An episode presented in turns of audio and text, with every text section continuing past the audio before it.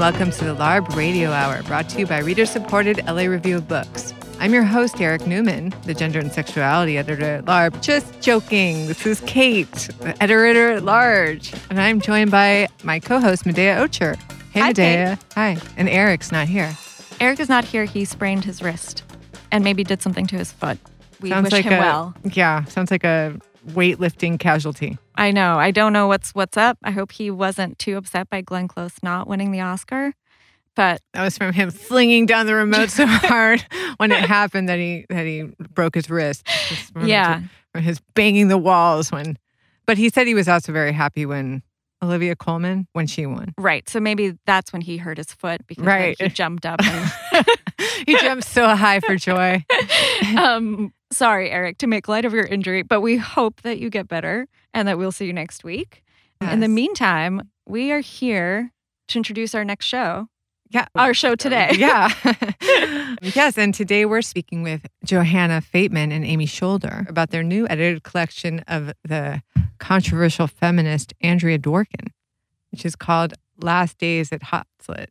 I had a really fun time reading Andrea Dworkin. I had a great Kate? time reading it. Yeah, oh yeah. It was new to me, actually. I'd never I'd never read her before. And I didn't have because I wasn't that familiar with her, I also didn't have a bias going in like, oh God, this is I shouldn't be reading this and enjoying it. Uh, This is bad. I think a lot of what she said is very uh, relevant. Yeah, I agree. Part of the conversation that we had with Johanna and Amy was about taking feminism seriously. Uh, Andrea Dworkin really believing in the many things that she wrote about. And we recently got a book at the office called Feminist Baby. And I mm-hmm. just thought that was a really good Feminist baby. Oh, it's raising a feminist baby. it's a picture book for babies called Feminist Baby that has a baby on the cover wearing a bib that says he's a feminist too. and it's a picture book. There's some uh-huh. sentences in it. Feminist Baby seems to eat and twirl. It's okay for him to twirl uh, as part of the message. And he's assured that it's okay to cry, which, as far as I know, all babies think it's okay to cry. Right. Um, wow. Yeah, so we've Yeah. gone further down the spiral of people not taking some things seriously. That's true. I mean, it, it's pretty much anything can be commodified because even recently I saw a um, advertisement. It was like a tourist advertisement, like see climate change up close. Come to Canada. I saw that too. and I was like, wow, how how could they do that? That, that Yes. doesn't seem like a good way to market it. But nevertheless, and I knew this before, there's nothing that can't be commodified, but the more radical the better. And I and I think Dworkin is someone who resists that her brand of feminism resists those happy little baby books um, more than others. So it's cool to read someone who's radical. Agreed. Let's get to the conversation. Great.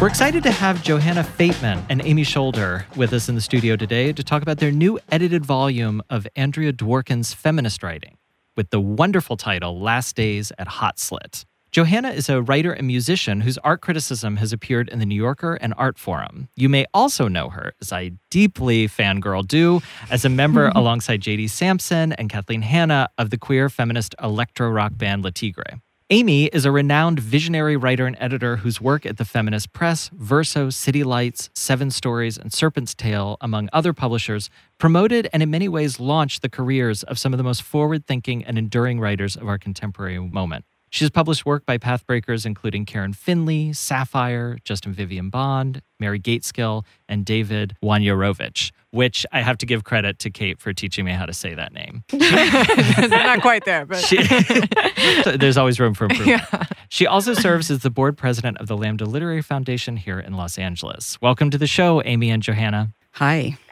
Thank you. Hi. Okay, so first, Johanna, let's start with you. I want to give listeners a bit of background on who Andrea Dworkin is because she's a name that's kind of lost to contemporary feminism, except as something of like a sex negative boogeyman. So, can you talk a little bit about Dworkin's emergence as a feminist voice and also her involvement in what we call the sex wars of the 1980s? Sure. As you said, Dworkin is sort of synonymous with anti sex and anti porn feminism. And part of our idea with this book is to expand the understanding of her writing. In fact, she was a poet as a teenager and young adult in her 20s, very active in anti war radical actions. And she discovered feminism when she was living in Amsterdam in her 20s through sort of the first germinal second wave texts. And when she arrived in New York by 1972, she was beginning to write a book called Woman Hating, which became not a famous book, but I think an influential feminist book in that moment. It was notable at the time for, well, she did begin discussing pornography in that book, though it's not the sole focus of it. And then I think what's really important about her later is that she was willing to talk about the sexual violence of her own experience and her own life at a time when really the prevalence of rape and sexual abuse is just coming to the surface. And her first brief marriage in Amsterdam was very abusive, and she ended up running for her life. So, an analysis of that marriage in a feminist context is one of the fundamental themes of her writing. And Amy, I wanted to ask you, what brought you to Dworkin's work?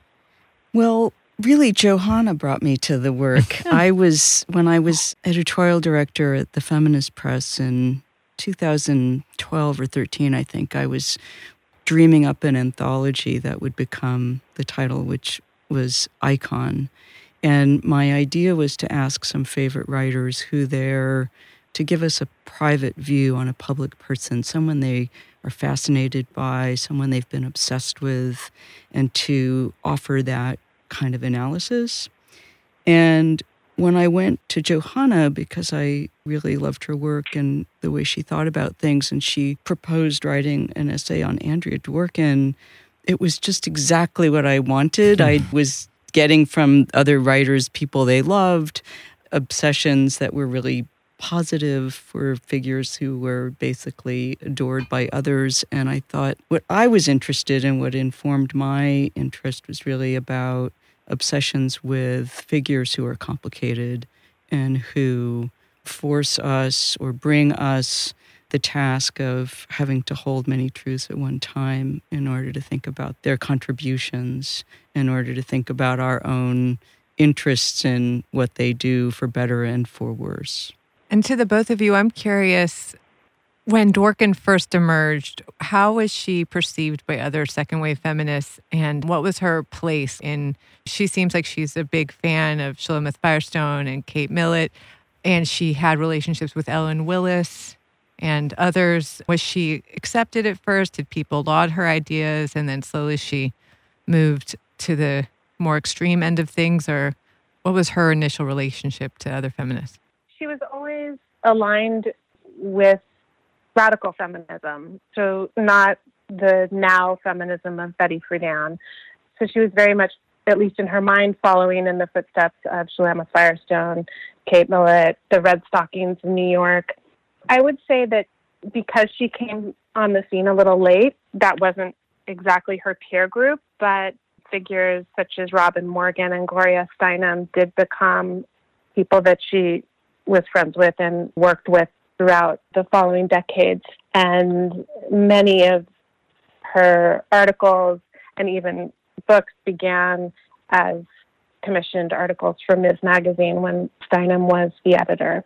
Johanna, I want to talk a little bit about effectively, and maybe this is not a fair way to characterize it, but Andrea Dworkin's fall from grace, which seems to me really to be when she kind of enters in the scene of lesbian feminism around the late 1970s and the early 1980s, it's like she's kind of more or less with the group. It does seem to be when she goes into this anti pornography, or rather, I should say, a critique of pornography and a critique of sex work and all other kinds of things, including BDSM practice in the lesbian community, that's when she seems to encounter some real friction. And then and I believe it's 1983, when she commits what I think would be the ultimate sin in that community, which is allying effectively with the right on an anti pornography ordinance, which obviously she had very different perspectives on pornography and what was wrong with it than the right did. I don't think that she's quite as anti sex as we've often thought of her. But can you talk about how she navigated that moment? Because it seems like, and in your beautiful introductory essay, you talk about how she kind of makes a series of terrible choices in terms of her activism in politics. Your summary of that moment, I think, is really good and accurate. And there really are two separate but related issues mm. with Dworkin. One would be her analysis of pornography in her texts, which is what I am personally really interested in as a writer and as an art critic. And then there's her activism, which was very contentious at the time. Her strategies in terms of not just legislation, but also picketing venues for pornography, her affiliation with Women Against Pornography, which was a very militant anti pornography group. These were really tough positions to take at a moment when a whole other kind of trajectory of second wave feminism was concerned with sexual liberation mm. and the possibilities for women to make porn, to engage in BDSM, to be proud of that, to cast off stigma and shame around women's sexuality, both queer and straight. So it's a fascinating time in feminist history and a very painful time. I mean, if you talk to people who were involved on either side, I should also say I think there's more than two sides, but people remember this as a painful time of broken relationships and friendships and bad blood that was very damaging to the sense of there being a cohesive women's movement. Maybe you could just explain what Dworkin's theory of porn was. Why was she so against it beyond the obvious? In the wake of the so called sexual revolution, Dworkin saw the growth of the pornography industry as a counter to women's political gains. I think she was also the understanding, the reading about her is that she watched a lot of pornography to become informed about what it was. And she presumably looked at a lot of very mainstream male made, I mean, it was all male made at that mm-hmm. time, pornography, and had a theory that it was really propaganda to indoctrinate men into ideas about sex, particular ideas about sex, and to normalize and encourage violence against women by showing a kind of very rote fantasy over and over again yeah. with just kind of different sets or different tropes. I mean, she connected to the Holocaust. right? Which Amy is sort of yeah ruefully shaking her head.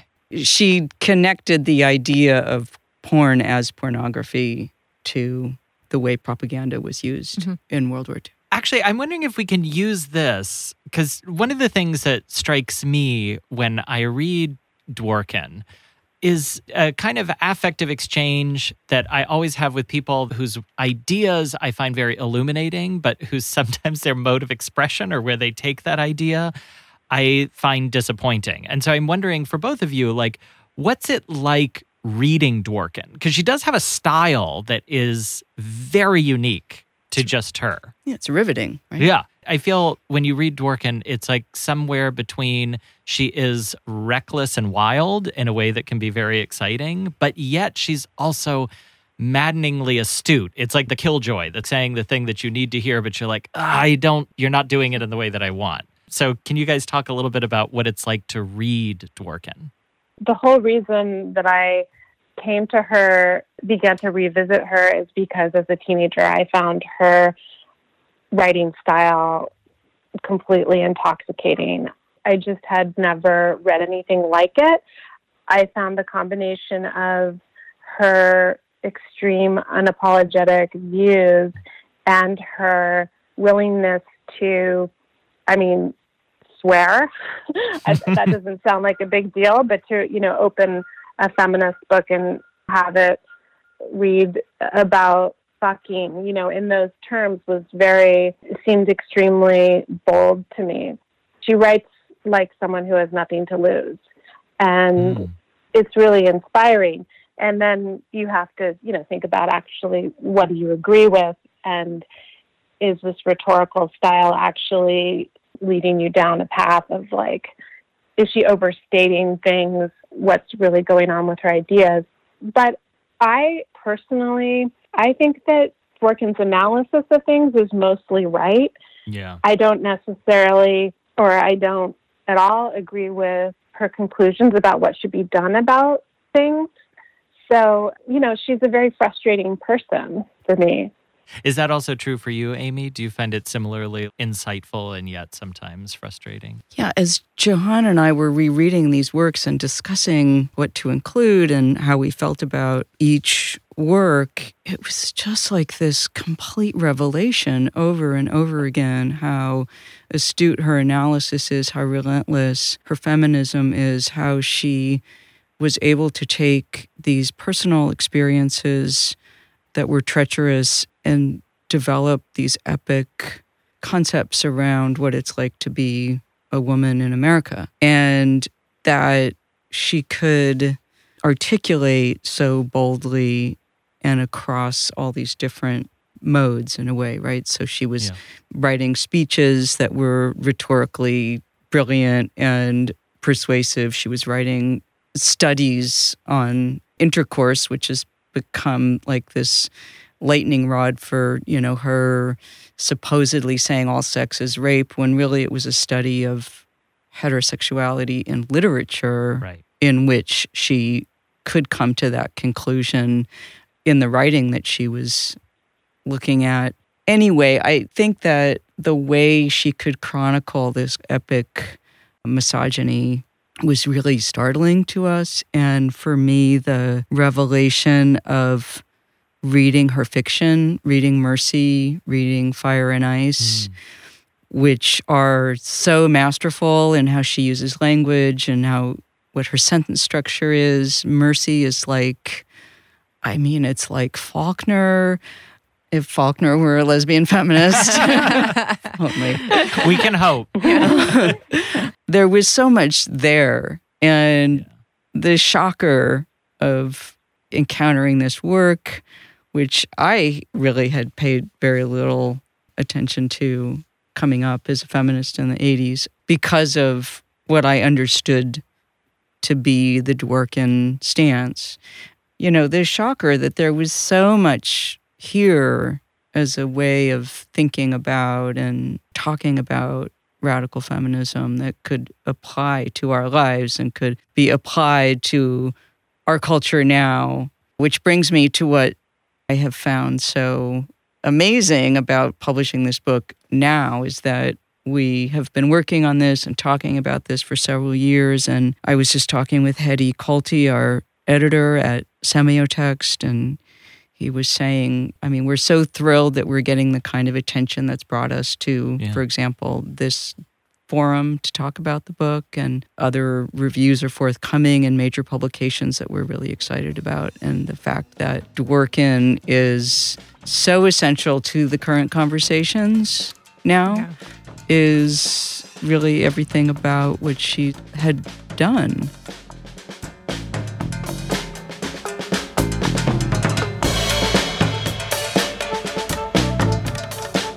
You are listening to the LARB Radio Hour, recorded at Emerson College in the heart of Hollywood. We've been speaking with Amy Scholder and Johanna Fateman, editors of Last Days at Hot Slit, a new collection of Andrea Dworkin's writing. We will return to that conversation in just a moment, but first we have this week's book recommendation.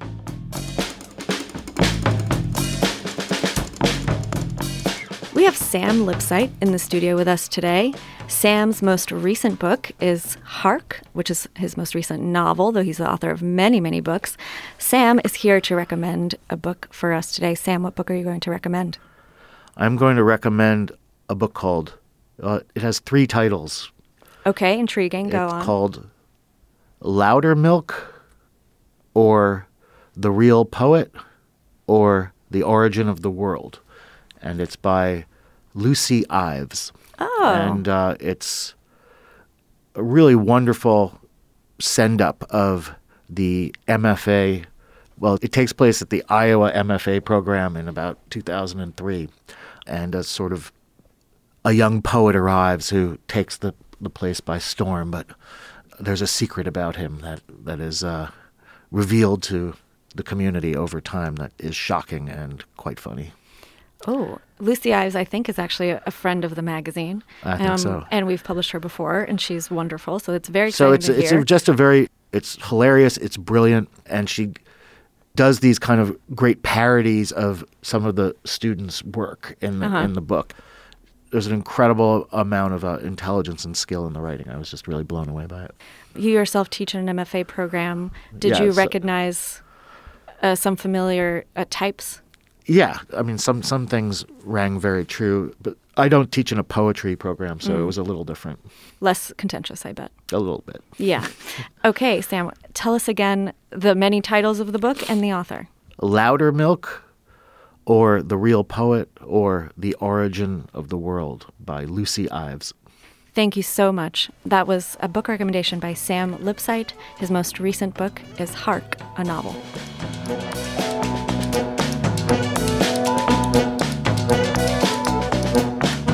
You are listening to the LARB Radio Hour. We now return to our conversation with Amy Scholder and Johanna Fateman, editors of Last Days at Hot Slit, a new collection of Andrea Dworkin's writing.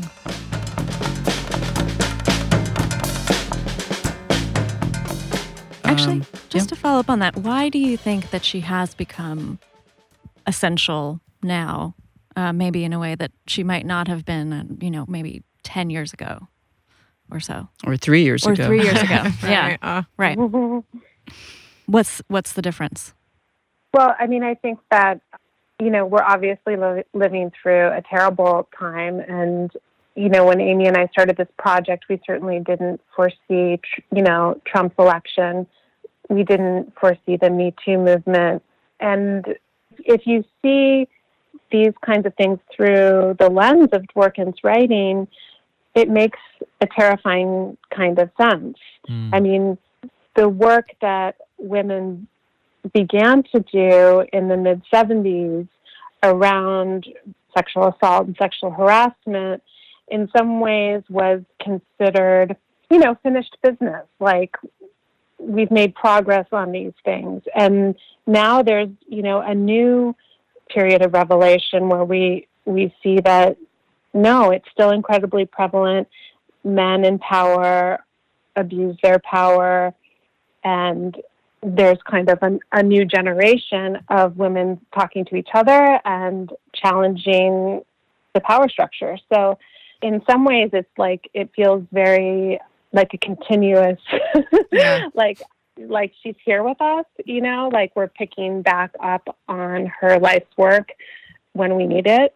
And I also think that she's, you know, she, like many feminists, have shown how cultural attitudes encourage men toward violence. But what she was also so challenging in doing is showing how women are encouraged to endure it.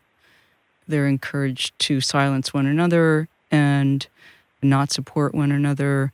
And her, I think part of one of her crusades was to break that chain in particular. Yeah, there's this passage that really struck me that I think is maybe even in just the first piece that you include in this book, where she says, you know, every woman who is, and this is a paraphrase and it won't have the power that her text actually has, but um, every woman who is living well is living well essentially by standing on the belly of another or stepping on the belly of another which um, and i remember that one particular phrase and it really struck me as something that i had not really seen articulated as explicitly in feminist texts before i mean part of that is you know wading through a judith butler text to get to uh, something like that would take some time so, so that really struck me and felt particularly prescient in many ways And so, what happens to? So, we covered a little bit that she comes out with this activism against porn and she sides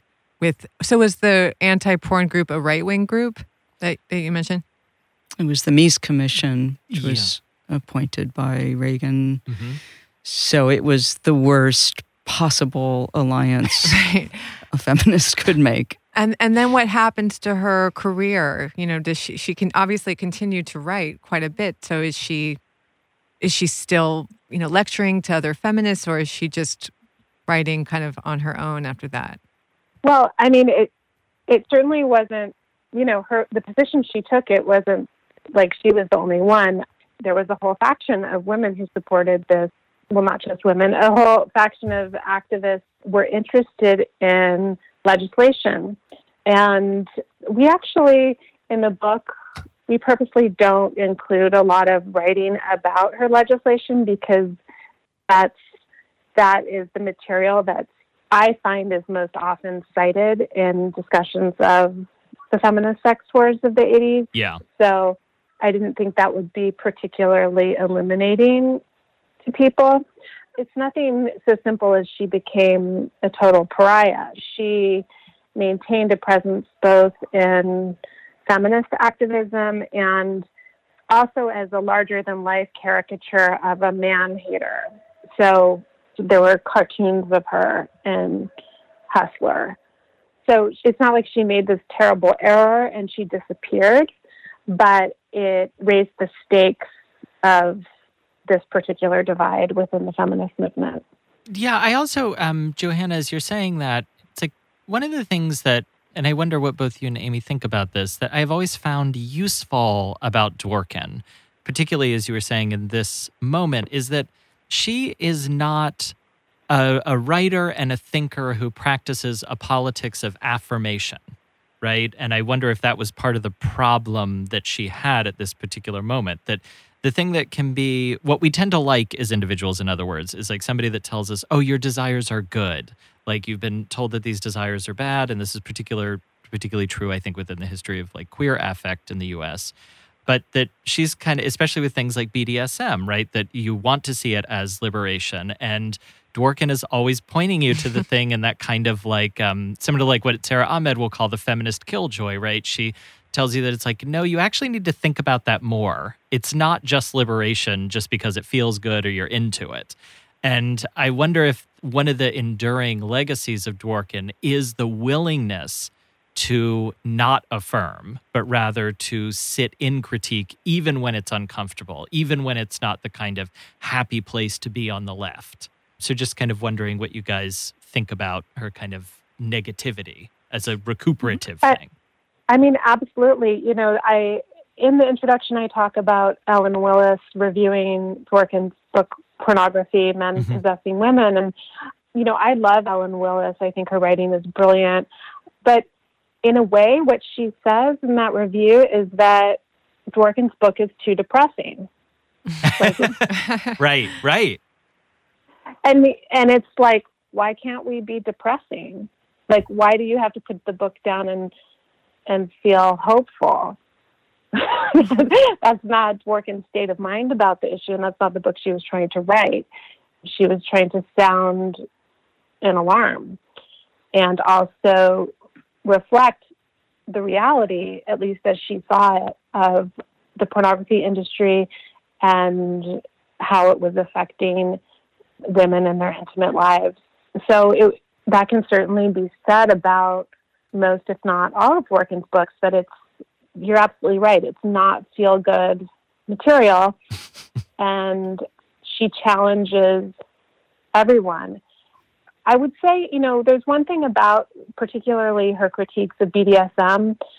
It's not often noted that she, you know, because she is seen as so judgmental, but in her writing, there's also an acknowledgement that she has experienced that, that she hmm. has romanticized submission in her sex life, and that she has come to, you know, reject that. So she does, it's hidden in there, but if you read her extensively, you'll see that she believes that it's possible to change your sexuality in some ways. Mm and I don't know, you know, I'm not saying people should try to change their sexualities, but she, you know, she believed this was something that one could do and that was it was worth doing um, to find a way out of sort of male dominance, Yeah. sexually, culturally, socially, politically. Right. I mean, it also seemed like her writing. I love just the first line of the of woman hating, which is, you know, she's basically saying like this is not just a academic exercise. Like this book is a revolution, and you know, just from out of the bat, there's. It doesn't seem like it's just pure critique. She really does wa- want things to change, and how else would you change things but with some kind of action? So that's something that's really exciting about her work. I think she's so Yeah. galvanizing. I wanted to Mhm. ask you both did you experience any fallout from people who might not have agreed with you taking this these texts back up? Were, was there anybody who sort of objected to this? This is to I mean, no either you or me. Sorry, go ahead. I mean, I think that probably as the book comes out, we'll get some objections. but I think that most people, um, whether they agree with Dworkin or not, and most people disagree with her that I know, um, are pretty intrigued by the proposition that there might be something to look at in her work now. I think the fact that it was Johanna and I who took up this project made a difference as well because it was so not an obvious choice given both of our track records and the kind of work we do and the kind of feminists we support. So I think that we had some advantage there that at least the people that have learned about this project, it's mostly been through us Mhm. um, or our publisher. So I've gotten a lot of surprise. I've told people who had been targets of Dworkin, who had been Mm. targets of Dworkinites. That's what they were called, Dworkinites, who, you know, really were followers and fans and admirers of her work and who could often be quite cutting to people who weren't, to feminists who weren't. So I've gotten like, what? I have to see that to believe it.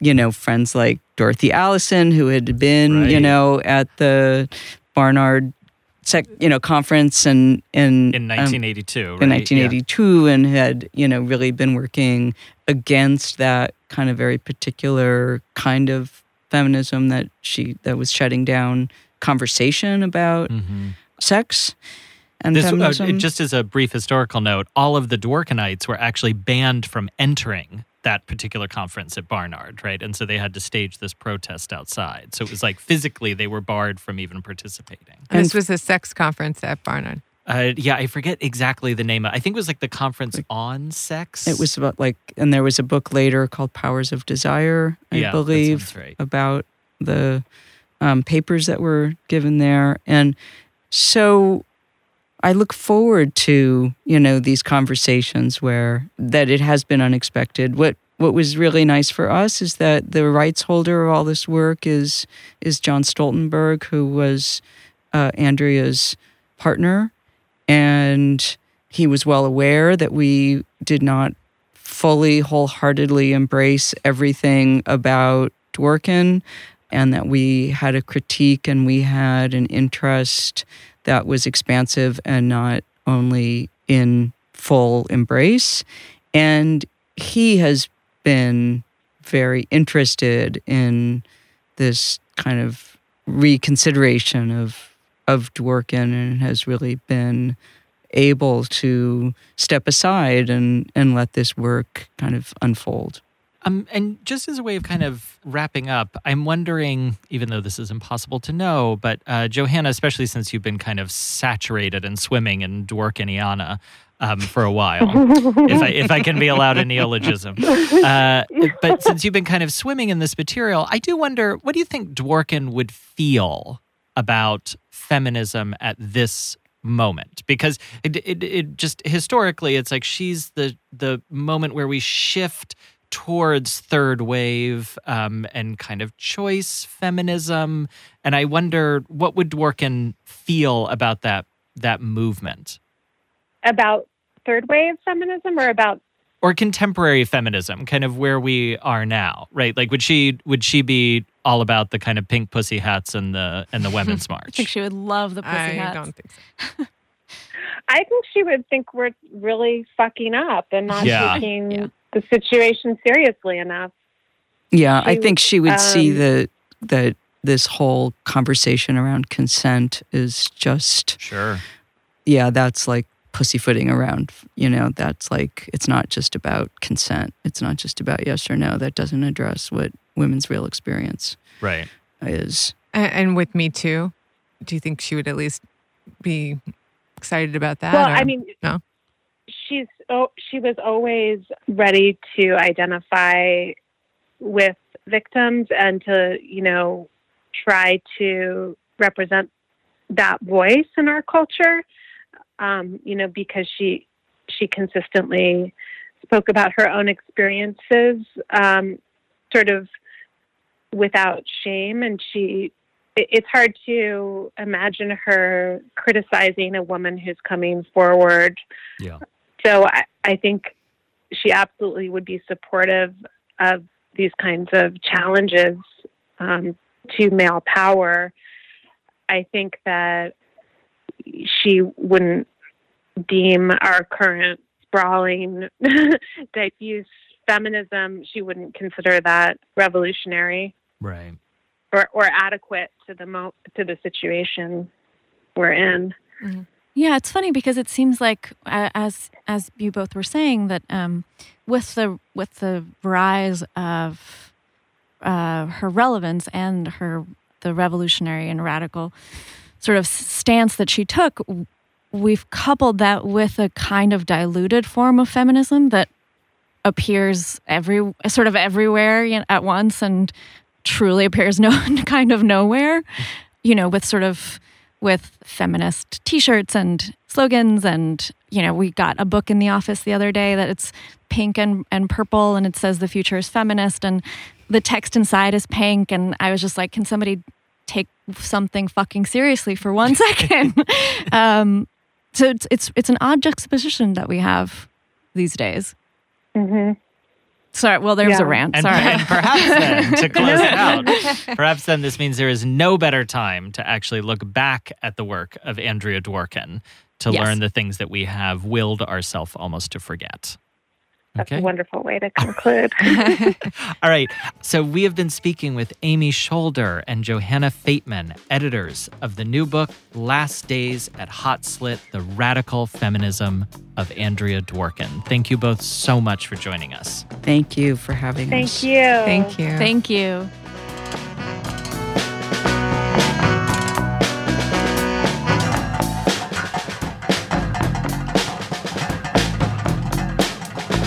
You've been listening to the LARB Radio Hour. Subscribe to our podcast in iTunes, SoundCloud, and Stitcher. If you like the show, leave us a comment and tell us what you think. The LARB Radio Hour's executive producers are Eric Newman, Medaya Ocher, and Kate Wolf. Our engineer is William Broughton. Production assistance is provided by William Broughton, Eleanor Duke, Lauren Kinney, and Jake Levins. Our theme song is by composer Imogen Teasley. Special thanks to Alan Minsky, who is no one's moral conscience, for production assistance, and to Emerson College for the use of their studio in Hollywood. Tom Lutz is the publisher and editor in chief of the Los Angeles Review of Books.